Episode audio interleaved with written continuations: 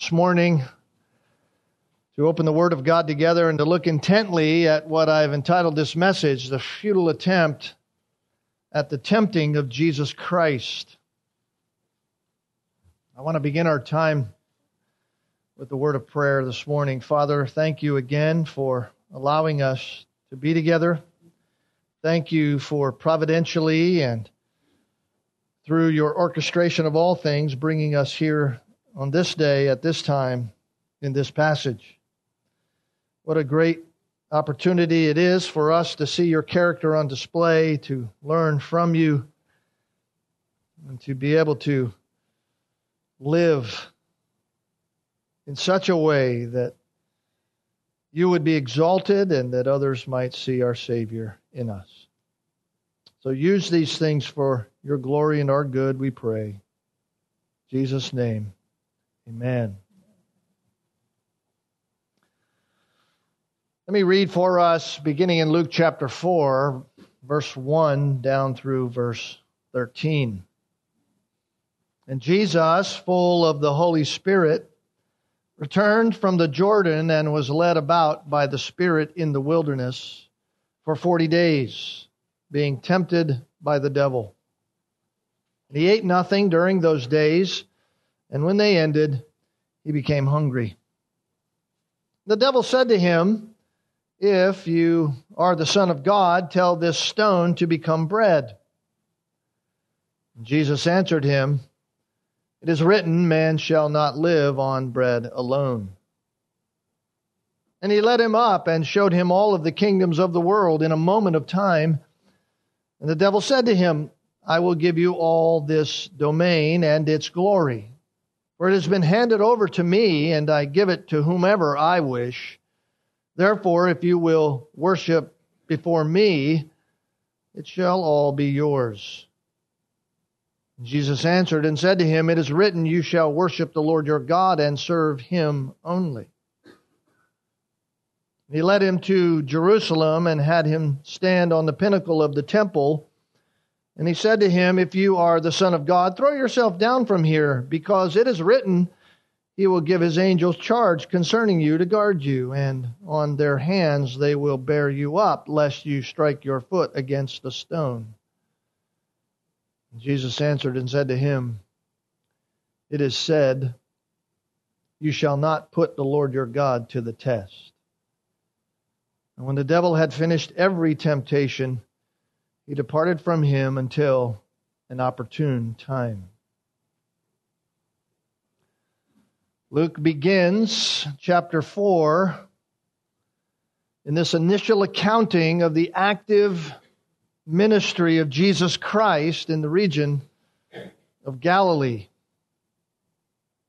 It is introduced to us here through this attempt at tempting the Lord Jesus Christ. It is very clear, it is very straightforward by way in which Luke gives it to us here in chapter 4. Verses 1 and 2 clearly say, Jesus, full of the Holy Spirit, returned from the Jordan and was led by the Spirit in the wilderness for 40 days, being tempted by the devil. The main point of that entire sentence is that Jesus returned and was tempted.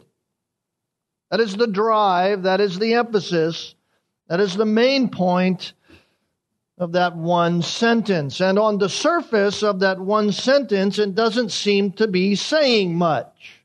Jesus returned and he was tempted. It isn't until we begin to fill in the details of what we already know from our previous study, from what Luke has given to us in the first 3 chapters, that we begin to understand all that is happening here in chapter 4, because we have to keep those truths in our own collective mind if we are to grasp what is taking place here with Jesus and draw from it exactly what we ought to be learning. Most essentially, we must remember who Jesus is. Essentially, from Luke chapter 1 through Luke chapter 3, we have been given a description, and it has been shown to us just who Jesus is. We have studied through the prophecy of Jesus' birth. We have heard of and we have seen the birth of the one who would come before Jesus, who would announce just exactly who he was to be to the people. He is the one who was to save his people from their sin. In the first three chapters, we have seen the miraculous birth of Jesus Christ. We have seen his baptism, in which he is identified in a physical sense with his people and their need for repentance and the forgiveness of their sins. We even heard the voice from heaven declaring just who Jesus is in chapter 3 and verse 22. You are my beloved Son, in you I am well pleased. This is the Son of God. All of this identifies Jesus as the Messiah, the promised one who would come to earth and restore paradise lost. The incarnation of Jesus Christ is seen in full color through the first three chapters in his birth as God becomes flesh. That's what makes Luke chapter 4 so difficult for so many people, because far too often we forget or we simply refuse to acknowledge that while Jesus Christ is fully God, Jesus Christ is fully man. Many ask the question as they read this passage, how could God have a human mind and still be God?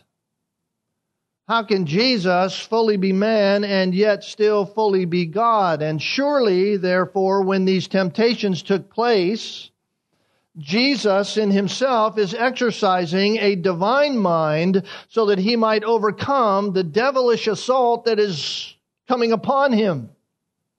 And maybe we're here this morning and we're asking that same question. Well, of course, Jesus can overcome these temptations because Jesus is God. Jesus, and somehow in that very thinking, we believe that Jesus is exercising his divinity in extinguishing the flaming arrows of the evil one. And if we are thinking that way, I want to submit to you this morning that that is not thinking biblically. If we are here this morning thinking that Jesus is exercising in some kind of way his divinity in order to overcome the satanic onslaught against him, we are not thinking biblically, because the Scriptures affirm just the opposite. For example, the writer of Hebrews says of Christ that he had to be made like his brothers in all things. Hebrews 2, verse 17. He had to be made like us in all things. And what the writer of Hebrews is saying there is that Jesus did not simply look like a human. Jesus wasn't in some fashion just some phantom that had characteristics of humanity. He is saying that Jesus was made like us in all things in his humanity. That is simply to say that Christ's humanity was not some kind of sophisticated simulation. It was not some kind of fanciful way in which God wanted us to see this one called the Christ, this Messiah, and therefore he created this sophisticated simulation in which we couldn't tell otherwise. No, Jesus was fully human in every way. Philippians chapter 2, verse 7 clearly declares he was made in the likeness of men. And yet that statement comes with one very important caveat for us to remember. He was made in the likeness of men, yet he had no sin. Again, The scriptures declare, Hebrews chapter 4 and verse 15, he was tempted in every way as we are, yet without sin. That is not declaring the sinlessness of Jesus Christ prior to being tempted. That is declaring the sinlessness of Christ in spite of the fact that he was tempted. He was tempted in every way as we are, yet without sin. If that sentence in Hebrews 4 and verse 15 was written about us, it would say we have been tempted in many, many ways, and very oftentimes we sin. Very oftentimes we succumb to the temptation, and yet here is Jesus, the one being tempted in every way as we are, yet without sin. So when Christ took on manhood, he willingly placed the exercise of his divine knowledge and his divine power under the full discretion of God the Father. Let me say that again.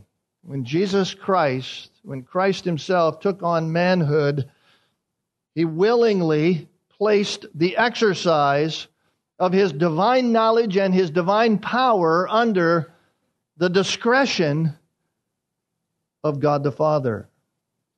You say, where do you come up with that? Philippians chapter 2, verses 5 through 11. This is such an important text for us to begin with.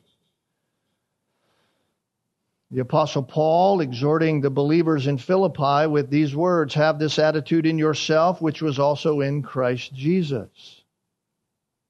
What kind of attitude? This one, who, Jesus Christ, although he existed in the form of God, did not regard equality with God a thing to be held to, but he emptied himself, taking the form of a bondservant and being made in the likeness of men. The Apostle Paul is not declaring a reality in which Jesus Christ no longer was he deity. No, he was full deity, and yet he set those things aside. The independent use of those things brought under the full discretion of the Father, and he took on humanity. Being found in appearance as a man, he humbled himself by becoming obedient to the point of death, even death on a cross. So why all of that before we look at our text in Luke chapter 4? Because what we are seeing here in Luke chapter 4 is not the exercise of the divinity of Jesus Christ as he deals with the temptation of the devil. What we are seeing here is the humanity of Jesus in full submission to the will of God the Spirit and God the Father as he faces temptations that are far more intense than anything you and I will ever face. This is Jesus Christ like us. And so here in Luke chapter 4, Jesus has heard the words of his Father from heaven. Remember chapter 3, this is my beloved Son in whom I'm well pleased. Jesus Christ has heard that. He knows who he is. He is the Son of God, and yet he endures and is victorious against the attacks from Satan himself as a real human. And he finds the power to resist in the reality of submission to the will of the Father found in his word. Jesus Christ, mark this down, Jesus Christ finds the power to resist the devil by means of submission to the will of the Father found in the Word of God. Let's take that to heart this morning as we look at Jesus Christ. These are real temptations, and Jesus is a real human who is like us in all ways, and he knows just where victory against temptation lies. It lies in submission to the Word of God. This is Jesus Christ dealing with horrific temptations to sin. That's the first thing we have to remember as we approach this text. This is Jesus Christ, the real man, dealing with real temptations to sin.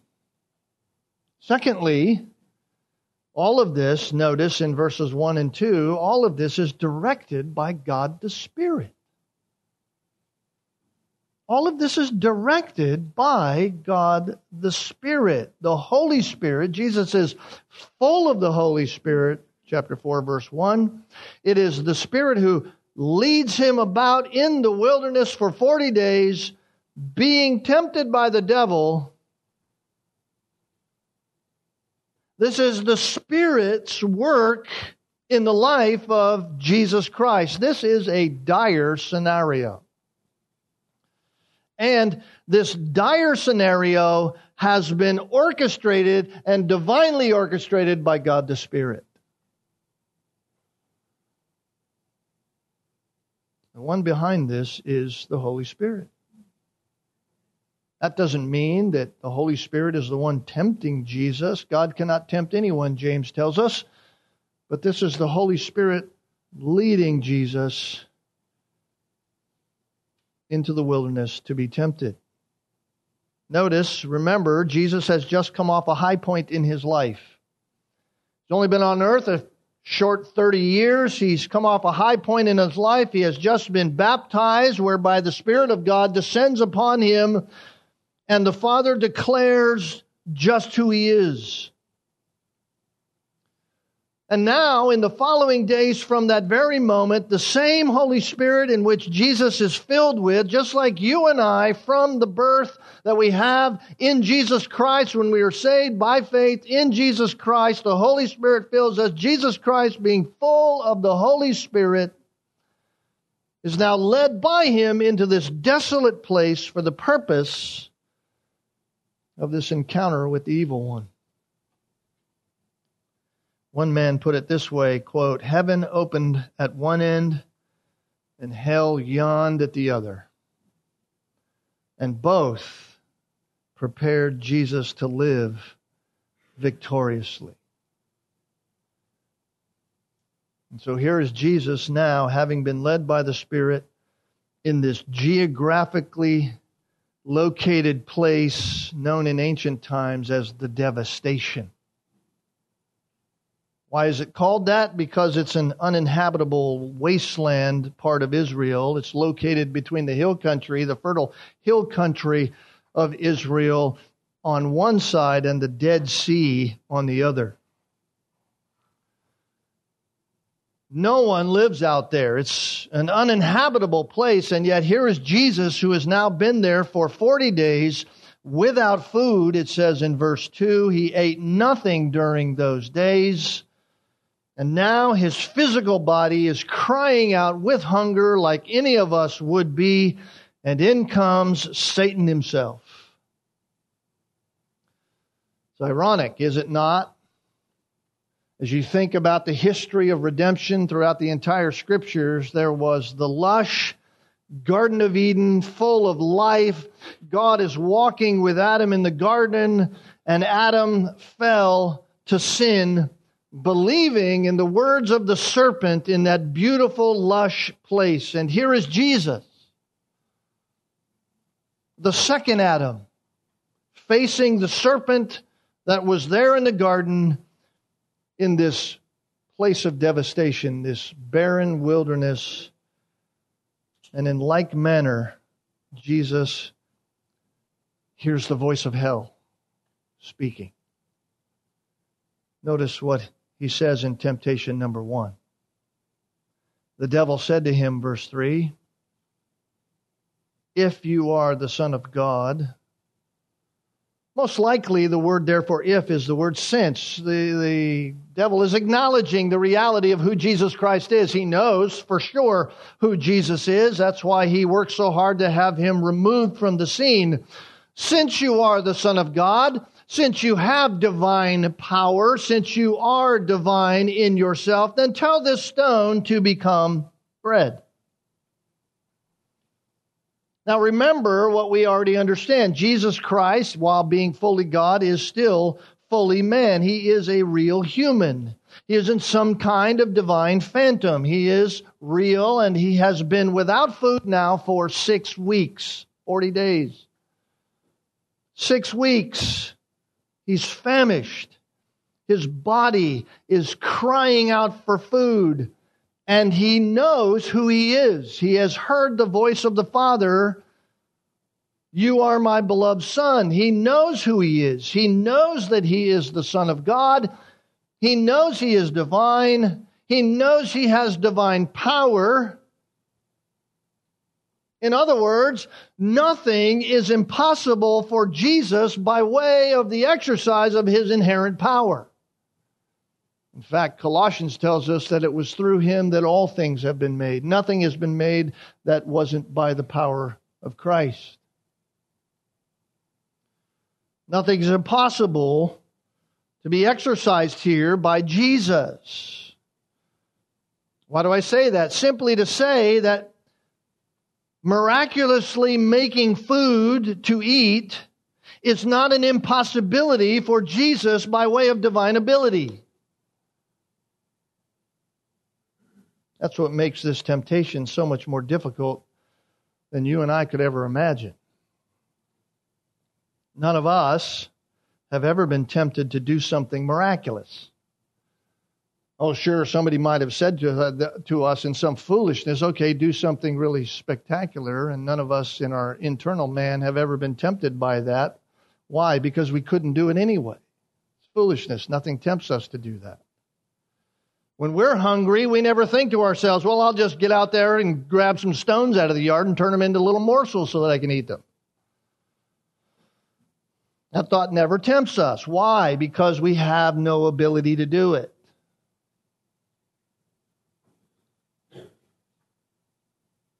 No one ever tempts us by saying the words that are said to Jesus here. Hey, go turn this rock into bread and feed yourself. But Jesus has that kind of power. He could create from nothing. And so Satan is saying to him, all right, since you're the Son of God, create from nothing. Do it. Exercise your power that you have. On the surface, this temptation seems to only tempt in the physical realm. He's hungry. He needs bread. Needs something to eat. So in a physical sense, feed yourself. But we cannot miss, beloved, the reality that there's much more than the physical temptation going on here. There is a spiritual temptation for Jesus Christ to sin. Why? Because Christ had divinely submitted himself to the will of the Father. Christ had divinely submitted himself to the will of the Father. Remember, the Godhead is one God. And God the Spirit had led Jesus into this desolate place according to the will of the Father. The Spirit only does what the Father has said. They are in perfect communion with one another. They never contradict one another. They are one God. Father, Son, and Spirit are one God. And now, even though he is famished with hunger, the Father has not seen fit in these 40 days and yet to supply him with food. And so Satan comes along and tempts him to provide for himself. In other words, step away from the Father's will and fulfill your own will independently. Depart from the natural order, the God-ordained order, and suspend even the natural order of things just for a moment for the sake of your humanity. Do you see the essence of where the temptation really lies? The temptation is no different than he tempted Adam and Eve in the garden. It's a temptation to distrust God's provision and prove that you are actually the Son of God.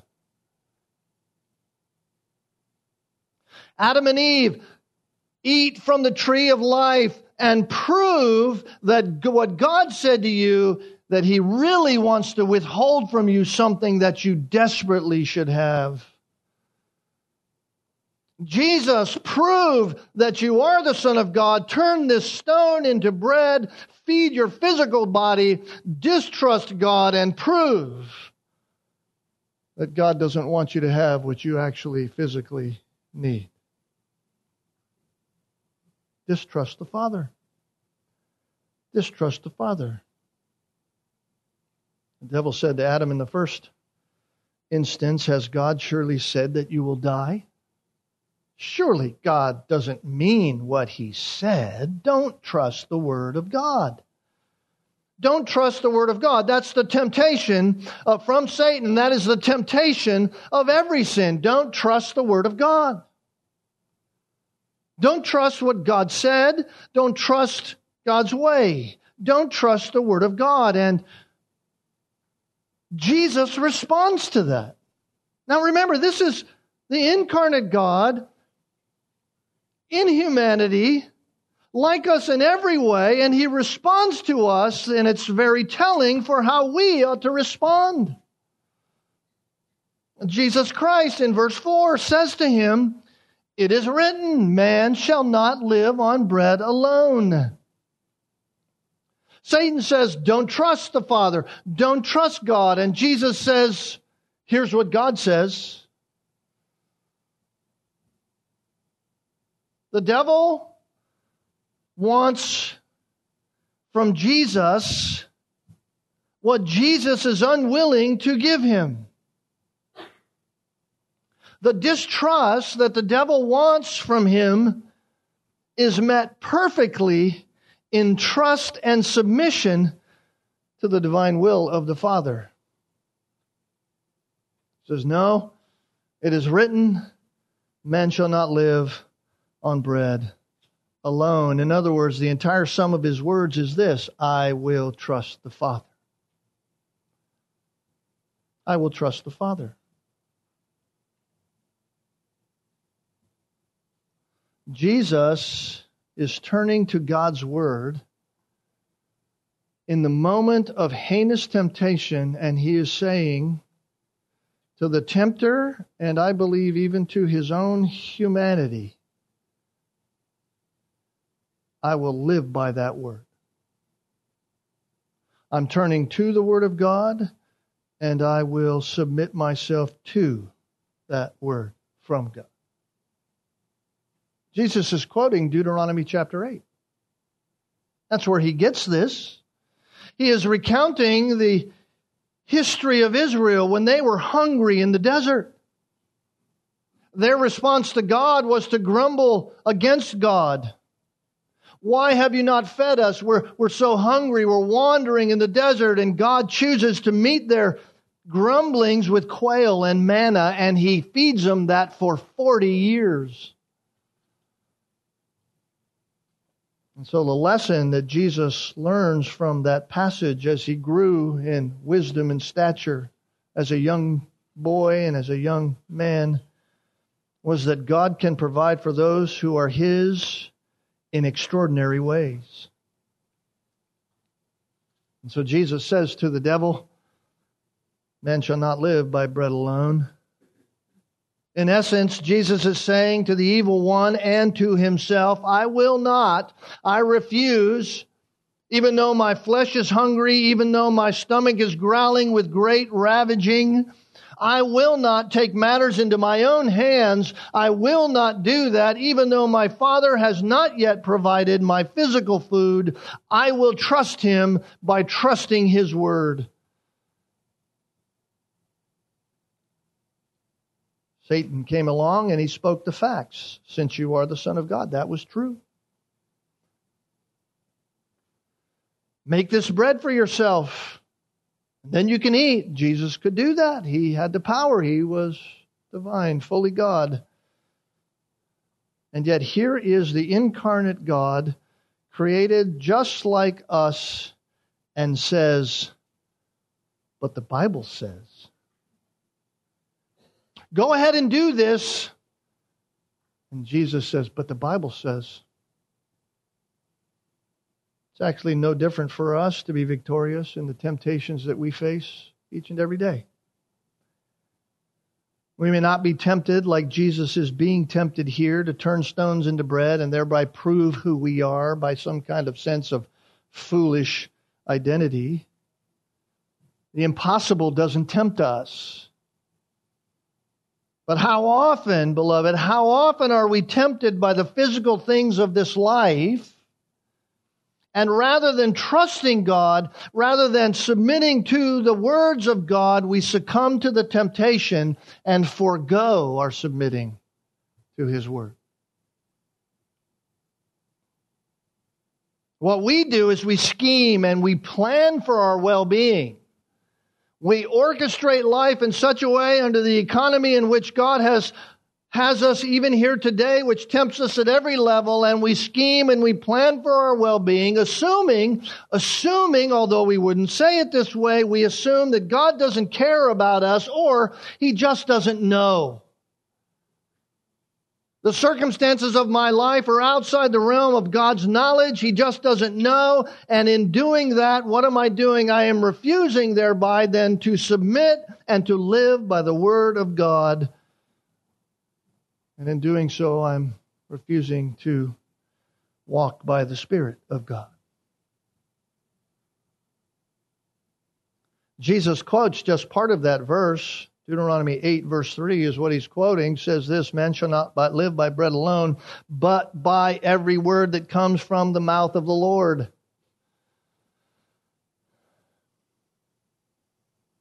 Satan said, distrust God's provision for you. And Jesus says, no, I'm not going to do that. I will trust the Word of God. The Word of God provides for me more than anything this world or this life has to offer. In fact, everything that this world gives me by way of physical sustaining all comes from the hand of God. And so I will trust the Word of God. Distrust the provision of God? No, I will trust the Word of God. That's temptation number one. Temptation number two. And he, that is Satan, led him up, verse 5, and showed him all the kingdoms of the world in a moment's time. And the devil said to him, I will give you all this domain and its glory, because it's been handed over to me, and I give it to whomever I wish. Therefore, if you will worship before me, it shall be yours. So here we are after Jesus affirms God's word as his trust. Satan then turns the heat up. Uses another tactic. He presents Jesus with a quick way to gain global popularity and acceptance. Satan says, in essence, to him, listen, the nations of the world are mine. I rule them all, and I rule all that is in them. And I can have them turn to you. I can have them honor you. I can deliver to you the nations of the world. In other words, win the world over without any pain. Win the honor of the world, win a global popularity with the world without going down the difficult road. You won't have to go there. No need to go to the cross. I can deliver all of the nations of the world to you with ease. You sit here and you say, could Satan actually do that? I mean, was he being truthful here? Could he actually do that? Was this a true temptation? Was this Satan's to control and to offer? He said, it's been delivered to me, and I give it to whom I will. Verse 6. Is that true? Well, Satan may have limited sovereignty, but he is telling the truth. In fact, Jesus in his ministry will declare, as it's recorded for us in John's Gospel, Satan is the ruler of this world. John 12, verse 31, John 14, verse 30, John 16, 11. 1 Corinthians or 2 Corinthians chapter 4, Ephesians 2. He is called the prince of the power of the air in Ephesians 2 and the god of this world in 2 Corinthians chapter 4. So this was a true statement. And it would have been a powerful temptation. Why? Because all Jesus would have to do is to acknowledge and honor the authority and the sovereignty of Satan on earth. All you have to do is honor me, and it'll be yours. Bow down to me, and it will be yours. In other words, if you honor me, you will receive maximum honor for yourself. Now here's the essence of the temptation. Take the easy way to being king. Take the easy road. Go down the path that has no potholes. Take the easy way to be a king. Exercise your independence. Live separate from the known will of God. Use the shortcut, Jesus. Instant glory.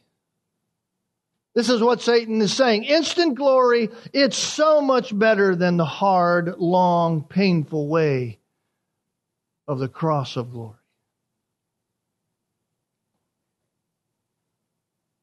Satan first tempted Jesus and said, distrust the provision of God. Now he's saying, distrust the process. Distrust the process. Distrust God's process for your glory. So here's the temptation. God has given me all of these kingdoms, Jesus, and I'm willing to give them all to you if you'll just place yourself under me. I will make you the Messiah King just as God wants you to be. But instead of doing it the hard, painful way, we'll do it the easy way. You see, Jesus, God's process is hard. It's painful. It's a struggle. Mine's easy. Mine's pleasant. No struggle.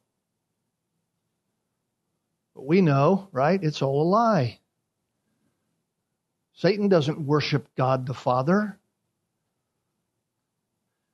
He doesn't worship the one who allows him to have this domain. He is a rebel against God. He's an enemy of God, in fact. And so if Jesus follows him, then he too becomes a rebel against God. So instead of becoming king, as promised here by Satan himself, Jesus simply just becomes a slave of Satan. This is the same way, beloved, temptation is offered to us today. Take this path, it's easy. Don't go that way. Don't go what God says, that's hard, difficult, strenuous. Adam and Eve in the garden, take the easy way. They believe the facade of supposed wisdom rather than God's way to real wisdom. Judas was bought by 30 pieces of silver, the easy way, and it cost him his very soul. Is it any wonder, beloved, that Satan himself thought that Jesus, the man, would be tempted by such an offer? glory of this is that Jesus doesn't fall for it. Verse 8, Jesus answers and says to him, "It is written, you shall worship the Lord your God and serve him only." Once again, much to our great joy, Jesus answers with the Word of God.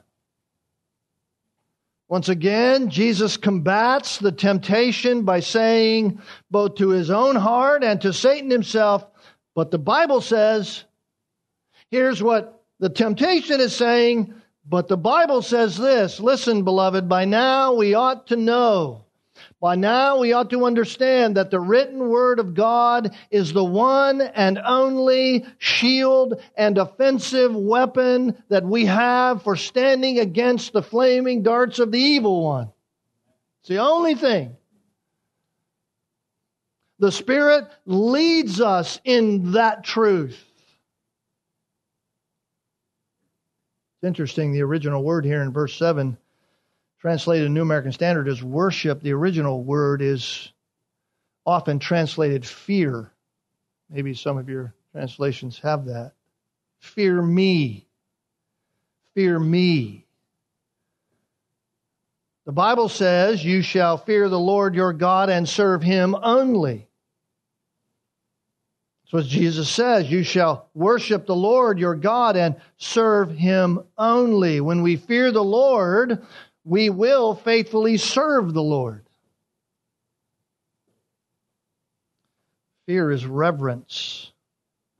Reverence produces in the submissive, humble heart service to the one whom is reverenced. To serve God is to worship God. It's to honor God. It's to esteem God as one who is to be worshipped. He is worthy of worship.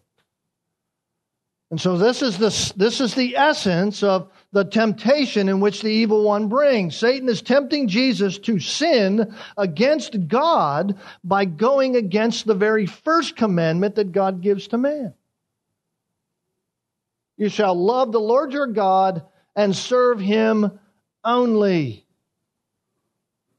And so Jesus, by the power of the Spirit, as he submits himself to the Word of God, speaks God's Word as he lives out God's Word. And so he is victorious over Satan's temptation here as a real man, living under the direction and leading of God the Spirit. He's victorious by submission to the Word of God.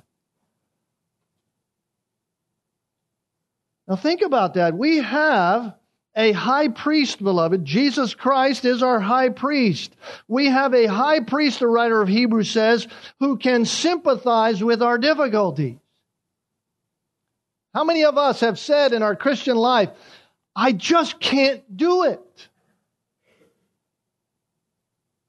I just can't do it. When we say that, beloved, we are convincing ourselves that by the power of the Spirit, we have no ability to overcome whatever it is that is plaguing us in the moment. And what we are doing is we are redefining the God of the Scriptures and saying that He is weak and impotent to overcome sin. Simply because I won't do it. Not because I can't do it. We have a high priest who has been tempted in every way as we are, who can sympathize with our difficulties because he has been tempted yet without sin. He submits himself to the Word of God by the power of the Spirit of God. So Satan says, distrust the provision of your Father. Go ahead, exercise the independent use of your divine reality. Jesus says, no, I will trust God's will and word. Satan says, distrust the plan of God. We can make it easy. You can become exactly what God wants you to become, but there's another road to that end. Jesus says, no, I will trust the way of God and the Word of God. Temptation number 3. And he led him to Jerusalem and had him stand on the pinnacle of the temple, verse 9, and said to him, "Since you are the Son of God, throw yourselves down from here. Throw yourself down from here." Why? Because the Bible says he will give his angels charge concerning to guard you. And on their hands they will bear you up, lest you strike your foot against a stone. Ah, Satan is so clever. So clever. Jesus has stood against his first two onslaughts. And he stood on the Word of God, powered by the Spirit of God, and he finds victory. So what does Satan do? Oh, you want to quote the Scriptures to me? Let me quote the Scriptures to you. If you so trust in the Word of God, then obey this part of the Word of God. In essence, since you are faithful to God's Word, then God will protect you, just as Psalm 91 says. Now you know why I read that psalm this morning. You're a man of faith, aren't you? You're a man of faith. You trust God, then jump off this and prove to the whole world just where your faith lies. What's the temptation? Temptation is simply this: distrust the Word of God because there are apparent contradictions in the Word of God. Distrust the Word of God because there are apparent contradictions. What apparent contradiction? Well, the setting of one Scripture against Scripture in some other place. In other words, take one passage and make it say what you want it to say in one place, and make it seem as if the Bible contradicts itself in another passage. That ever happened? That ever happened in your life, in your hearing? Happens all the time. People say this all the time. Listen, just step out in faith. Just step out in faith. God will take care of you. Is that true? Yes. Yes, we have faith in God. God promises to care for us. God said, they say, He will supply for your needs. Don't bother yourself with working. God will supply. Just trust God. He will supply. He promised that. That's true. God did promise that He will supply our every need, that He will care for His children. And yet, the means for that care is accomplished through a myriad of ways by God's sovereign hand. And one of them, and the primary one of them, is for faithful work to happen on your behalf. You work. The Bible declares, if you won't work, you won't eat. But Jesus isn't so easily duped by what Satan says. Why? Because rather than place Scripture against Scripture, Jesus puts one passage beside the other so that it might shine light on the other. In other words, Jesus knows that all of the promises given to us by the Father are meant for our humble trust in the Father and not for our self-serving presumption. Let me say that again. Jesus Christ, even in His hearing of the devil quoting Scripture, knows that all of the promises given to us by God the Father are given to us for our humble trust in the Father and not for our self-serving presumption. So, it is the height of arrogant foolishness to take a promise of God and challenge God to see if He will, in fact, do what He says. It's arrogant foolishness to take a promise of God and say, "Okay, God, you promised this. Let me see you do it." So here, we have before us in principled fashion the great truth about Scripture. And that is that Scripture explains Scripture. Scripture explains Scripture. God is not contrary. He is not contradictory. And therefore we can and we must trust the Word of God and never, ever put God to the test. That only ends in false trust. We cannot do that. Jesus says, you shall not put the Lord your God to the test. We cannot put the Lord God to the test. And so here is Satan. Distrust the provision of the Father.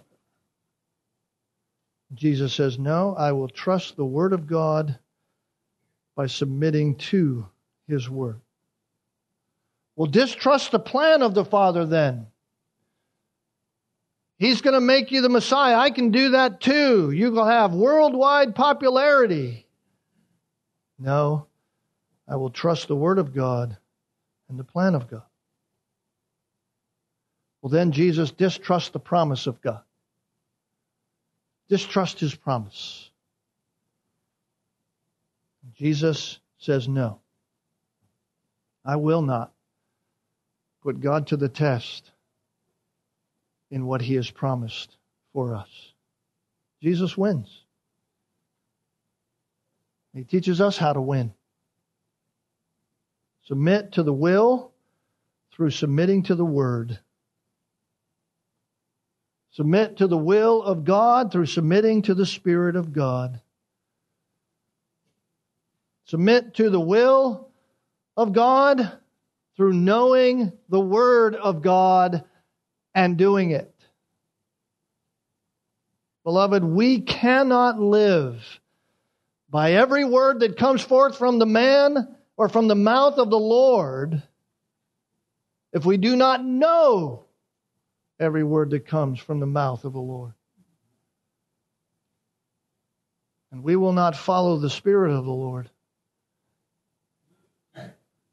if we do not know the Word of the Lord, because the Spirit only leads according to the Word of the Lord, because the Word of the Lord is the will of the Lord.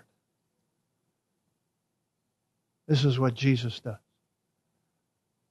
Jesus shows us right at the beginning of His ministry that we can have victory over the temptations of life if we will just follow Him.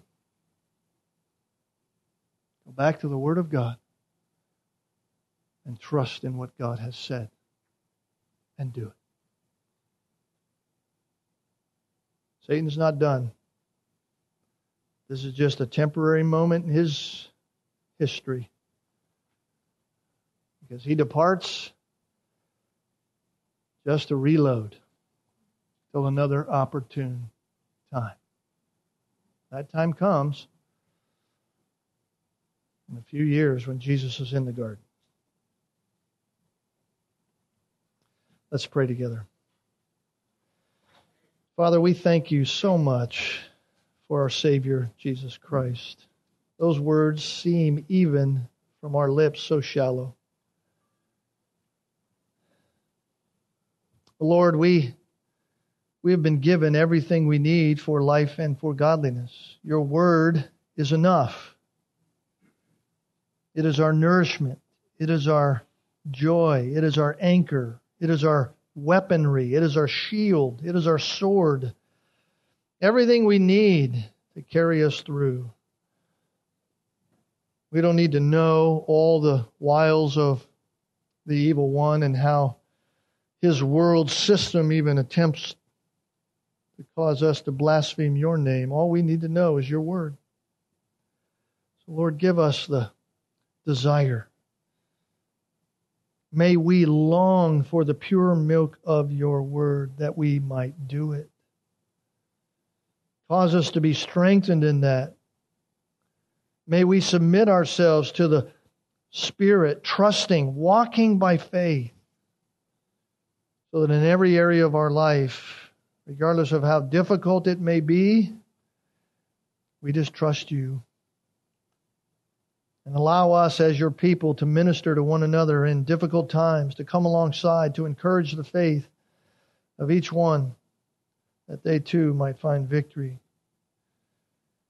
We thank you for the sufficient word. Use it in us, we pray. All to your glory. In Jesus' name we pray. Amen.